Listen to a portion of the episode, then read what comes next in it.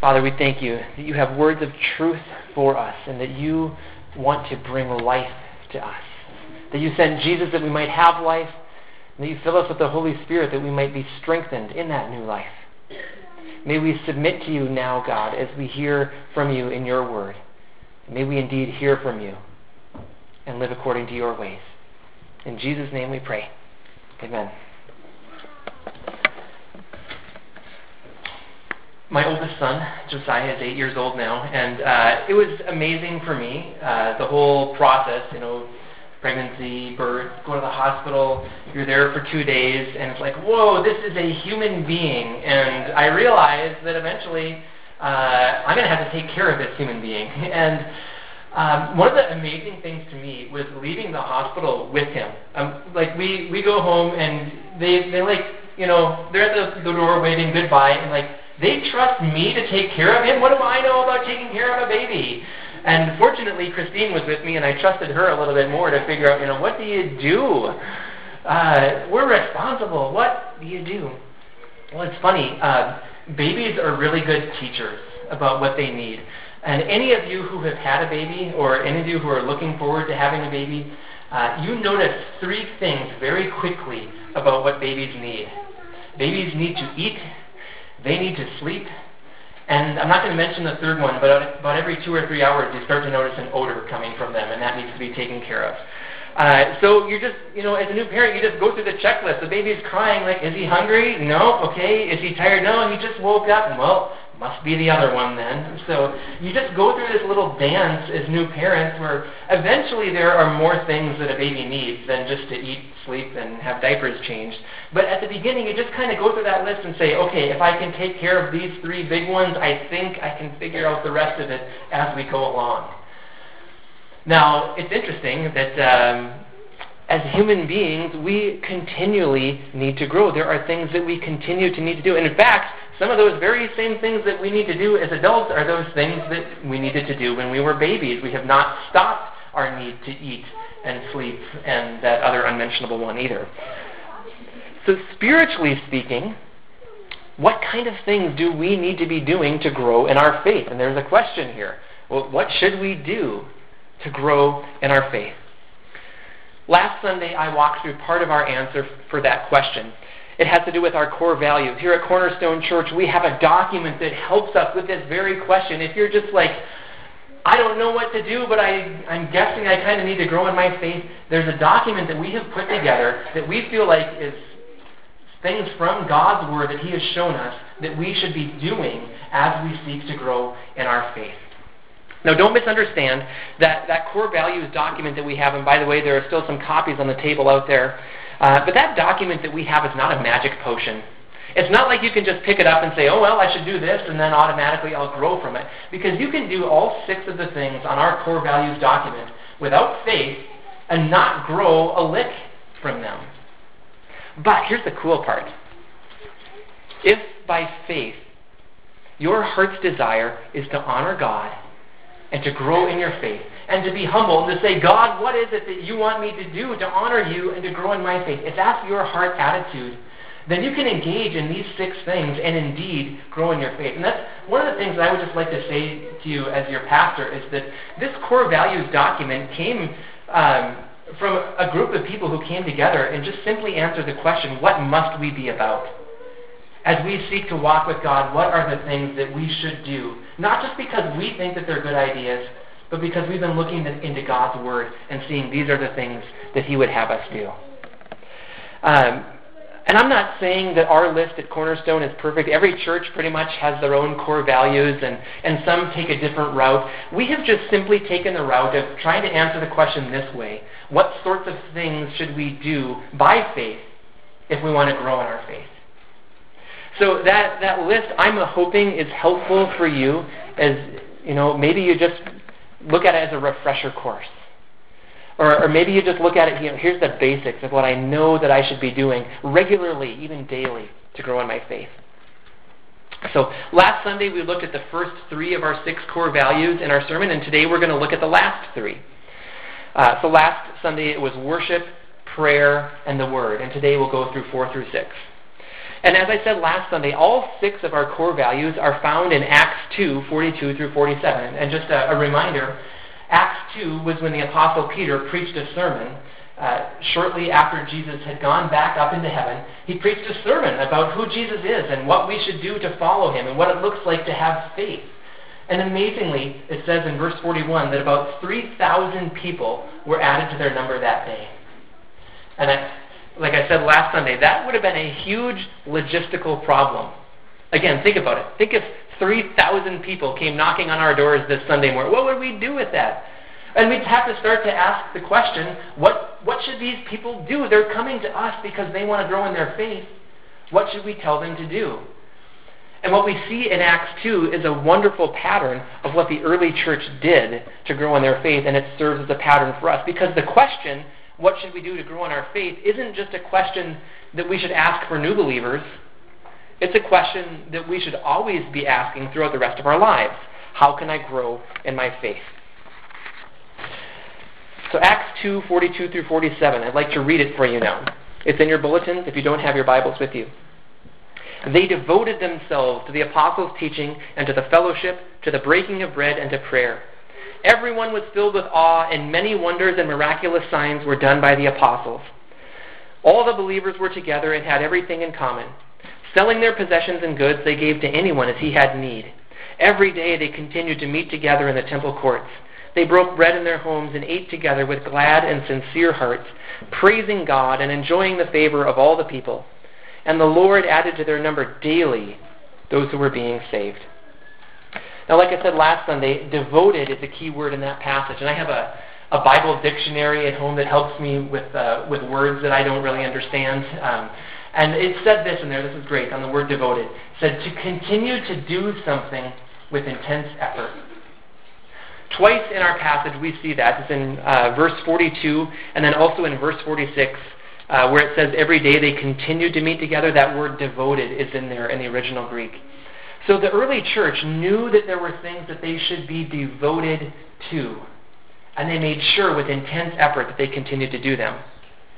We looked at three of them last Sunday, and again, we're going to look at three more today. And, and just one more quick side note. Uh, for those of you that are interested in becoming members, part of our membership process is that you would go through two classes, just one hour classes. One of them is on our core values. So if you listen to this sermon, listen to my sermon from last Sunday, and pick up a core values document and read through all the scripture on it, I will waive that part of the class. That's a one-time offer for you, so it's only valid until I say it's not valid anymore, or the uh, the other leaders do. Let's move on. Core value number four fellowship. In verse 42, it says they were devoted to the fellowship and to the breaking of bread. Verse 44, it says all the believers were together. Verse 46, where we see that word devoted again, it says they were devoted to meeting together and eating together. And then in verse 47, it says they enjoyed each other. So this is a group of people that wasn't just devoted to walking with God, they were devoted to walking with God together. They knew that they would be stronger together than they would be apart. And, and really, the picture is the picture of a family. And, and the family is God's idea. And it, it, makes a lot of sense when you think of it this way that, that God has chosen to place us not just in families by birth, but in, in spiritual families as well. Uh, th- this is a little bit of a side note, but I think it's instructive. As I look at what's going on in our nation today and I see a lot of the problems that are coming up in our nation, I think that a huge reason for it is the erosion of the family. Now, I'm not saying that to, to rip on anybody who's a, a single mother or a single father because I think that God can provide even in those contexts. But I think that in general, as a nation, as a people, as, as individual families, we are stronger when, when there is a family unit in place. Now, spiritually speaking, think about that. God is our Father, and when we come to Him, we come into His family as adopted children. And when we together come in as adopted children, what do we become? Brothers and sisters in Christ. Now, I know a thing or two about brothers and sisters. Uh, I have four kids. Uh, I know that sometimes they really love each other and do wonderful things for each other. And I also see other times when they don't do such wonderful things for each other. Because I, I know brothers and sisters don't always get along. And, and sometimes people have that view of church. Have you ever heard this quote? I hate this quote. I'm going to say it to you just in the context of saying that I hate it. Uh, you ever heard people say, I love God, I just don't like his children? Let's not embrace that one. You see, God has given us spiritual families. And, and a church really is like a spiritual family. And, and for us to say, you know what, I'm going to worship God, but I'm going to keep as far away as I can from those other believers because they annoy me, that is to miss out on what God's plan is for you. So at Cornerstone, we talk about um, fellowship in two different ways. We talk about having fellowship with God, and flowing out of that, we have fellowship with others. And allow me to explain that for you um, by looking at some verses from 1 John 1. This is one of the passages that's on our core values document. So, verse 3 says, We proclaim to you what we have seen and heard, so that you also may have fellowship with us, and our fellowship is with the Father and with his Son, Jesus Christ. Now, the person who wrote that is most likely the Apostle John. So think about what he had with Jesus. He was a disciple, a follower. He walked around with him probably for years, getting to know him, having fellowship with him. And then when he writes a letter many years after Jesus went back up to heaven, he says, he, he lets us know that we are invited into that fellowship with God and with other believers. I, I think it's an amazing deal that God invites us into that fellowship. In two verses later in that passage, in verse 5, we see that God is light and then in verse 7, we see this. But if we walk in the light as he is in the light, we have fellowship with one another, and the blood of Jesus, his Son, purifies us from all sin. So the deal is, and this is, this is striking, that we can have fellowship with God because he wants us to have fellowship with him. And because he sent his Son, Jesus Christ, because he knew that we were sinners and that we would need to be rescued from our sins.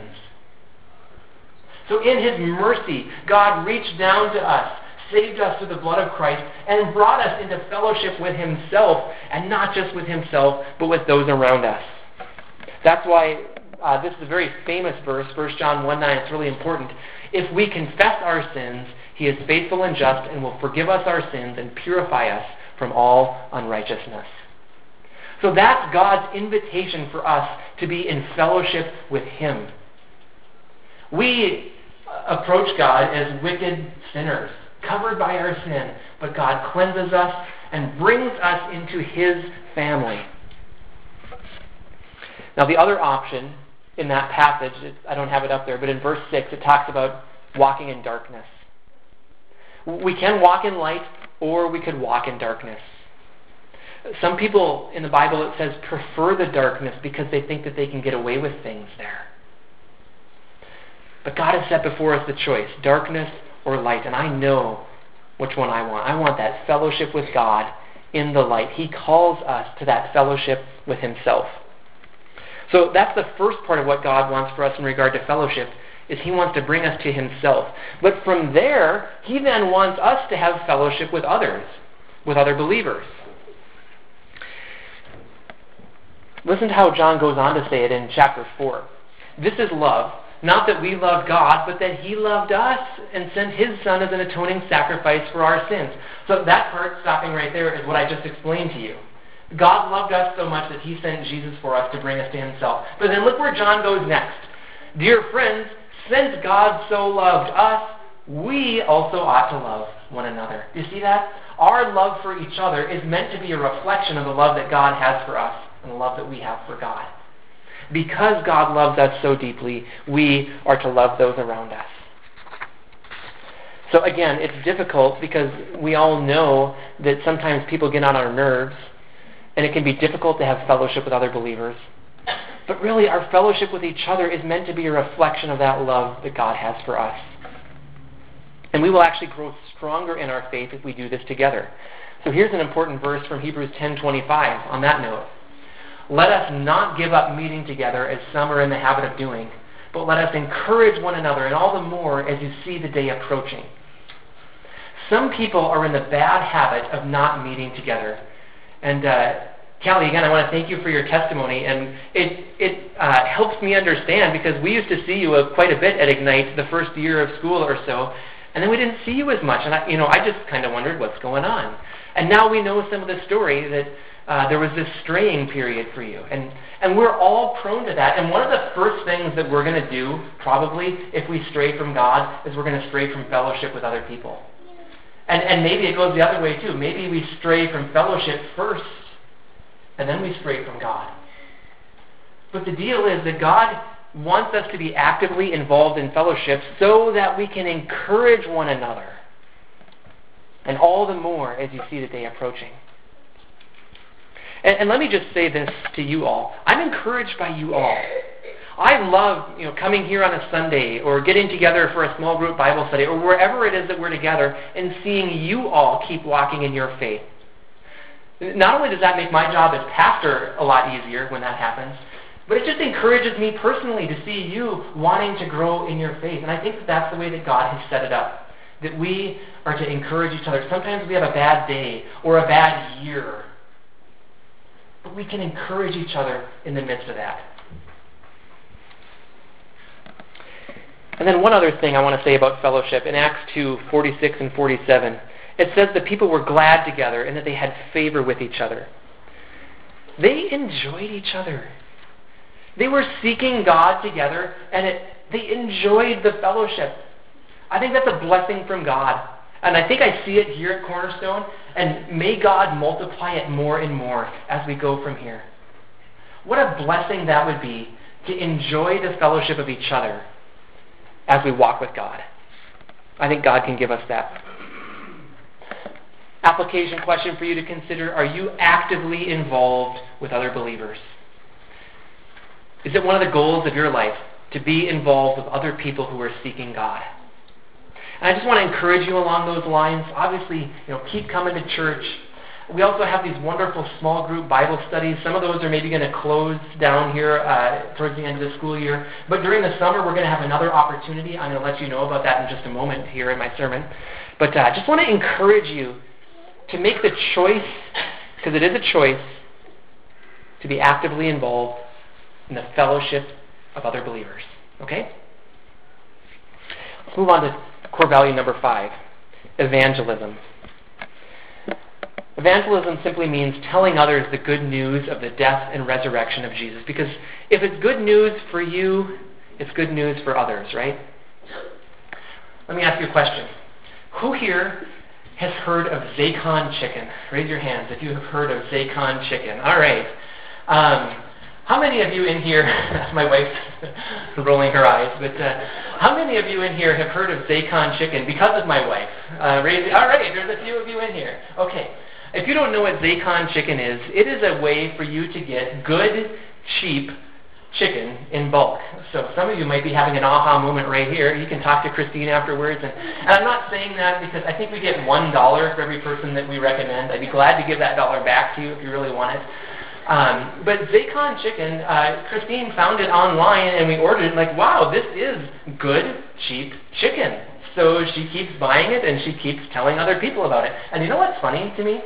When uh, I see some of you, you may whispering to each other, we should do that. Yeah. Uh, Oftentimes, when Christine tells people about Zaycon chicken, their response is, "How dare you?" Or it, it's not to say, "How dare you?" What, are you, what do you think? I need chicken? Come on usually people are glad to hear about it. And I actually think that's kind of a neat picture of evangelism. She found something good, and she tells other people about it. And some people want it. And some people probably are like, no, I don't need that. No, thank you. That's the way it is with evangelism. We have been given something wonderful, way more wonderful than chicken. We have been given eternal life through Jesus Christ. And we are to tell other people that good news. In Acts 2:47 it says the Lord added to their number daily those who were being saved.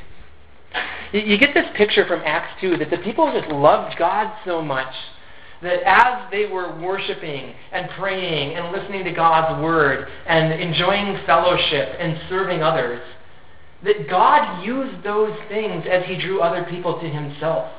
That they've shown as lights to people. In Matthew 5, Jesus tells us that we are like a lamp on a stand and a city on a hill that our lights are to shine brightly. 15 times, at least, in the book of Acts, we see how the, the believers grew in numbers.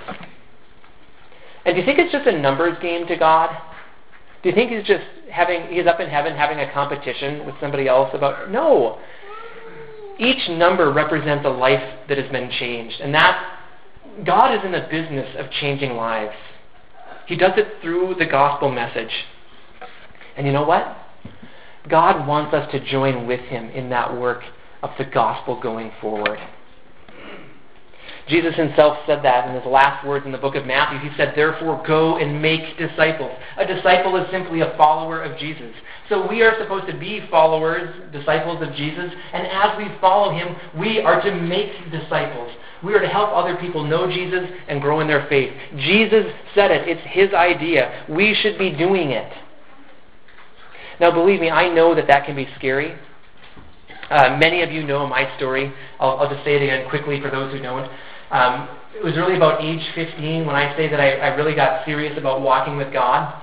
And for the next four years of my life, I knew that I should be telling other people about Jesus. I mean, it was wonderful news for me, and I knew from God's Word that I should be telling others, but I was scared to do it.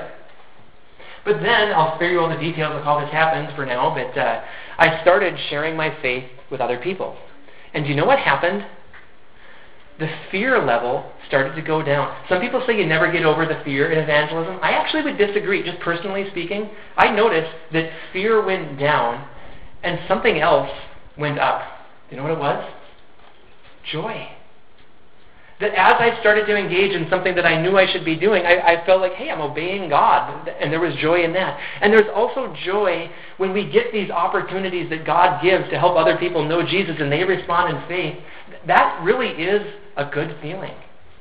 And I think it's something that God wants us to be involved in. Uh, Philemon 6 says, I pray that you may be active in sharing your faith so that you will have a full understanding of every good thing we have in Christ. There are things that, that we gain as we do evangelism. And then obviously other people hear the gospel, and that's what God uses to draw people to Himself. So it's just a good deal all around. Uh, but again, I realize that it can be scary and overwhelming, and you might feel underqualified. So I just want to walk you through a passage real quickly that has really transformed the way that I do evangelism and actually helped me to have increased joy as I do it. Colossians 4, 2 through 6. Again, I realize these are small words up there, but I wanted to fit all on one page. Devote yourselves to prayer, being watchful and thankful. And pray for us, too, that God may open a door for our message, so that we may proclaim the mystery of Christ for which I am in chains. Pray that I may proclaim it clearly as I should. Be wise in the way you act toward outsiders. Make the most of every opportunity. Let your conversation be always full of grace, seasoned with salt, so that you may know how to answer everyone. I've taught on this passage many times here at Cornerstone, but it's because, honestly, it, is, it has changed my life in the way that I do evangelism. And I just want to give you a, three quick tips on how we can do evangelism. The first is start with prayer. That's the first command in this passage. It says, devote yourselves to prayer. The way I like to say it is that prayer is the first 17 steps in evangelism. So if you're terrified about sharing the gospel with other people, start with prayer. Pray for the people around you. Pray that God would open doors. Pray that God would work on your heart so that you wouldn't be so scared. Or maybe pray that you would be brave. Uh, pray that God would give you the words to say. When we pray, it's an active faith saying that we trust that this is God's work. Because remember, it is God's work to bring people to Jesus. It's not our job. He can use us, but it's God's work. So we, in prayer, show Him that we will join with Him.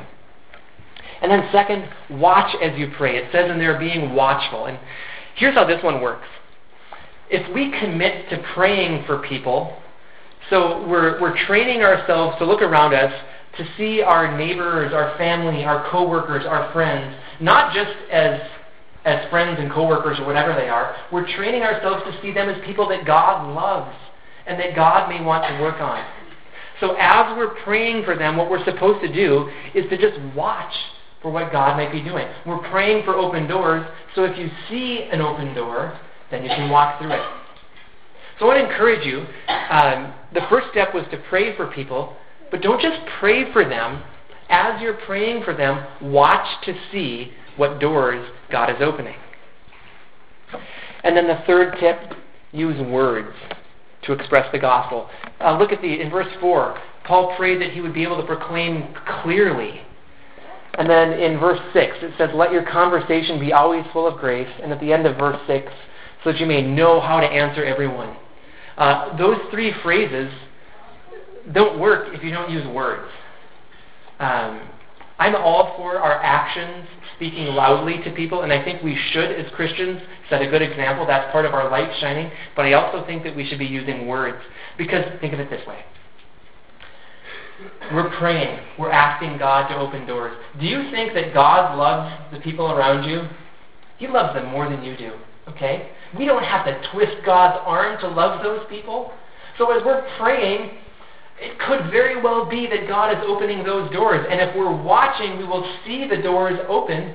And what do you think God wants us to do as we step in that door? To say something to those people. And it can be something as simple as, hey, how are you doing with God lately? That's a great one, by the way. Maybe every one of us could pray this week that we'd have the opportunity to ask somebody that question How are you doing with God lately? I've found that people are willing to answer that question a lot of the time and they might open up far more than you thought they would. And it might just lead, they might explain to you how they're doing with God, and at, at the end of that, they might say, What do you think? What do you think I need to do? Give it a try. Because again, if we're praying, then God is behind all of this, and He's empowering it, and He'll give you the words to say as well. So I love this passage. It's, it's God's work. He opens the door. We don't have to kick down any doors. We just open the, or we just walk through the ones that He opens. And honestly, when evangelism is done that way, it's a joy. It really is a joy. These people that you're growing in your love for them as you pray for them, God opens the door. You say the words. It's a joyous thing. And I realize it can be scary, but let's trust God to get us over that. So, one way to apply this is to get to work praying right away. Every one of us can engage in that part of the process. Now, I warn you, if you're going to commit to praying for evangelism like this, God might open doors and you might have to say the words. So, so don't pray if you don't want it really to happen. But God can really do this through all of us as we pray. And then one other application, this is what I mentioned before. This summer at Cornerstone, we're going to have an opportunity uh, for all of you to share the gospel with others. And here's how it's going to work. For six weeks at the beginning of this summer, we're going to invite people from our church who want to come for a six week Bible study. And the, the six week Bible study is just going to walk through some short passages in the New Testament that tell the story of the New Testament. So we're going to go through those together. And as part of that, we're going to train you how to lead those studies so that after that six weeks, you then can go and lead your own studies with people around you who may not yet know Jesus. Um, this sort of Bible study method is just exploding in certain parts of the world. And uh, I'd, I'd love to join with God and to join with Him even right now in prayer to say, God, would you open doors for us this summer to host these Bible studies where people can come and hear your word? So I invite you to be part of that process that God could very well use to draw people to Himself. Okay, let's move on. Core value number six service. Acts 2 44 and 45. All the believers were together and had everything in common. Selling their possessions and goods, they gave to anyone as he had need. Those verses feel uncomfortable to anybody? yeah? Okay, I'm not the only one? Good. Um, some people look at those verses and see communism. Are we supposed to be communists? And, and my real quick answer to that is this is not government induced generosity. This is overflowing hearts generosity. This is not communism. This is just simply people looking out for each other and taking care of each other. So I yeah, I, I look at these verses and I say, wow, look at the, the love of God overflowing from one person to another in this community. And that's the way it should be happening for us. Now, in our core values document, we talk about service in two ways. We talk about first serving within the body, and then second, serving in the community. Within the body of believers, each of us are to use the gifts that God has given. In His mercy and grace, God gives us each spiritual gifts. Did you know that every single one of you who is a follower of Jesus Christ has been given a gift that you can use? It's, it's a wonderful thing. In our core values document, we have three passages there that list the, some of the different gifts in the Bible. I'm not going to go through those right now. But there's one thing I want to point out from one of those passages. In 1 Corinthians 12:7, it says, Now to each one, that, and that each one, by the way, that's one of the places where we understand that God gives every believer a spiritual gift. To each one, the manifestation of the Spirit is given for the common good. Isn't that neat? Individually, God gives us each gifts, but those gifts are to be used for the common good. Excuse me here.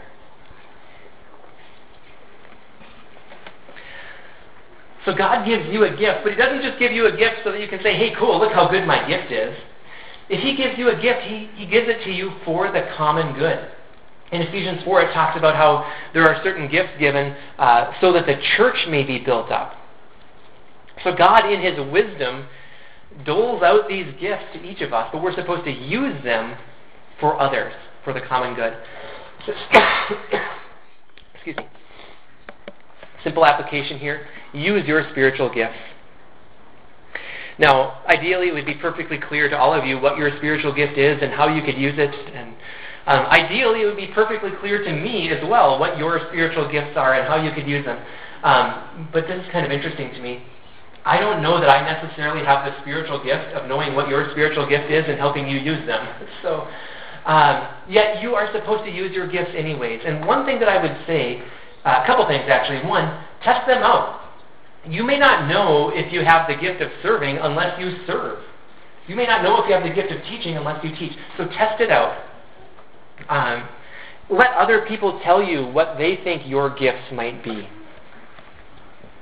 And then don't wait for me to tell you how to use your spiritual gift. Um, you know, ideally, like I said, I would know and you would know, and we could just have this perfect plan together. But it, it's kind of a process there, and you, you all need to be actively engaged in using your gifts. And then hopefully we can all together rejoice when we use our gifts together. So if you have a gift, use it for the good of the body of Christ. But then also we are to serve in our community as well. We don't just want to do our good things for each other here within the four walls of our building. We want to go out into the community and be a blessing there as well. And I love Ephesians 2:10 on this. For we are God's workmanship, created in Christ Jesus to do good works, which God prepared in advance for us to do. God of the universe, the God who created the Grand Canyon and the Milky Way and lots of other awesome stuff, has prepared things for you to do. Now, one of the ways that I like to think about the church is that all around Fergus Falls and all around the world, God is raising up an army of people to do good things. Wherever we go, we can serve those around us. Now, sometimes that means that as a church, maybe we'll do a service project together. I've got a couple of those that I'm going to mention in just a few moments. Uh, but even better than that, what I would like to think is that God is raising us up all, all of us, to go wherever we live and work and play, we can meet the needs of people around us.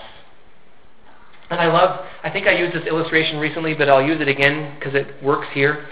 In our house, we have a game called See It, Own It. Uh, it's a wonderful, wonderful game because it has to do with picking up our house. And it has to do with not just me or Christine doing it, but with our kids joining in. So here's how it works. When we notice that there's a bunch of toys scattered all around the living room or our kitchen is, you know, everything needs to be picked up there, we'll say, okay, we're going to set the timer and we're going to play See It, Own It. And our kids know how to play this game.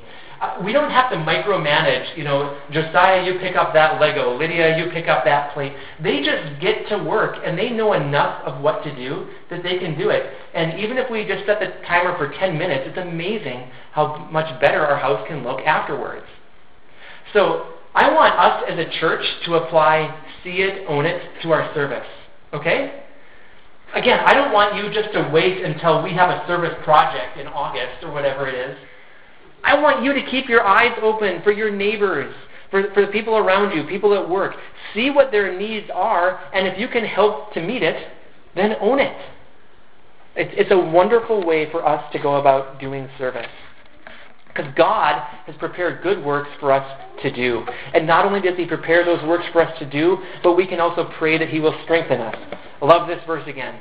May the God of peace, who through the blood of the eternal covenant brought back from the dead our Lord Jesus, that great shepherd of the sheep, equip you with everything good for doing His will, and may He work in us what is pleasing to Him through Jesus Christ, to whom be glory forever and ever. Amen. God has good works for you, and He will strengthen you to do them. The application here walk with God and see how He would have you serve. Just see those opportunities around you and serve. Uh, and then, real quickly, I did want to mention those two service opportunities that I become aware of that perhaps we could join together in as a church. One, Inspiration Point Bible Camp. That, that's a camp that we send a bunch of our kids to from this congregation. Uh, at the end of this month, they're going to have a, a week and then specifically a Saturday where people can just come in and do service projects. So it could be that a bunch of us would just want to go out there and serve at this place. It's such a wonderful place for our kids to go. Uh, and then also, I just became aware this week that Habitat for Humanity is specifically looking for women volunteers for this summer uh, to work a uh, minimum of four hours, uh, and they have more available. And they're, they're also looking for men, but they said specifically they want to get uh, a bunch of women volunteers. But anyways, uh, let's move to the conclusion here. I've, I've put our six core values up there on the screen. Worship, prayer, the word, fellowship, evangelism, and service. Now, in many ways, this is not earth shattering stuff. Those of you that have been walking with God for a long time, you know all about these. You know that we're supposed to do these things. So this isn't new stuff. But then again, neither is our need to eat or to sleep. But we keep doing those things, right? We do them because they're good for us and we need them. And, and I would just simply like to suggest to you that the core values that we have picked out, at least, you know, again, this is just Cornerstone Church's answer to the question. We're not saying that this is you know, divine or inerrant or anything like we're just saying that as we look at the Bible, these are six things that we think that we should be actively involved in by faith if we want to grow in our faith. And again, it's not a magic potion, but if you do these things by faith, seeking to honor God, He can cause you to grow. The difficulty with them, though, is that we neglect them. We get out of practice uh, we get involved in doing other things and we let these things go by the wayside. So I just want you, as we close here, to look at this list and, and pick out at least one of them in which you could stand to grow. Pick out at least one of them that you're thinking, you know what, maybe I've neglected that one a little bit too much lately.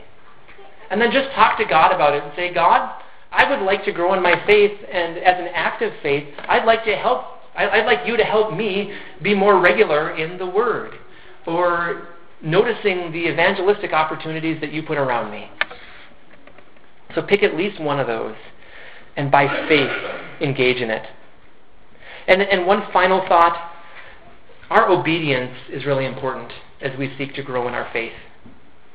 You see, God has done everything that He has needed to do in order for us to walk with Him. And, and we as a church have set these six things before you. But it's not going to work unless we obey God. And, and sometimes that's just where the rubber meets the road. It's one thing for us to say, yes, I agree with these things. But it's another thing to actually obey God and get to it. But I think that what you'll find is that you will grow in your faith as you obey God, as you seek Him, and as you engage in these six things by faith. Would you pray with me? Father, we thank you that you have told us what things are good for us to grow in our faith. You gave us a picture of it in Acts 2, and then throughout your word, you've given us commands and encouragements to move in these directions. So, God, would you please help us to listen to you even right now as we think through that list? What would you have us do to obey you even more and to grow in our faith? God, please help us to be the people you want us to be. Help us to honor you. Help us to grow in our faith by seeking you. In Jesus' name we pray. Amen.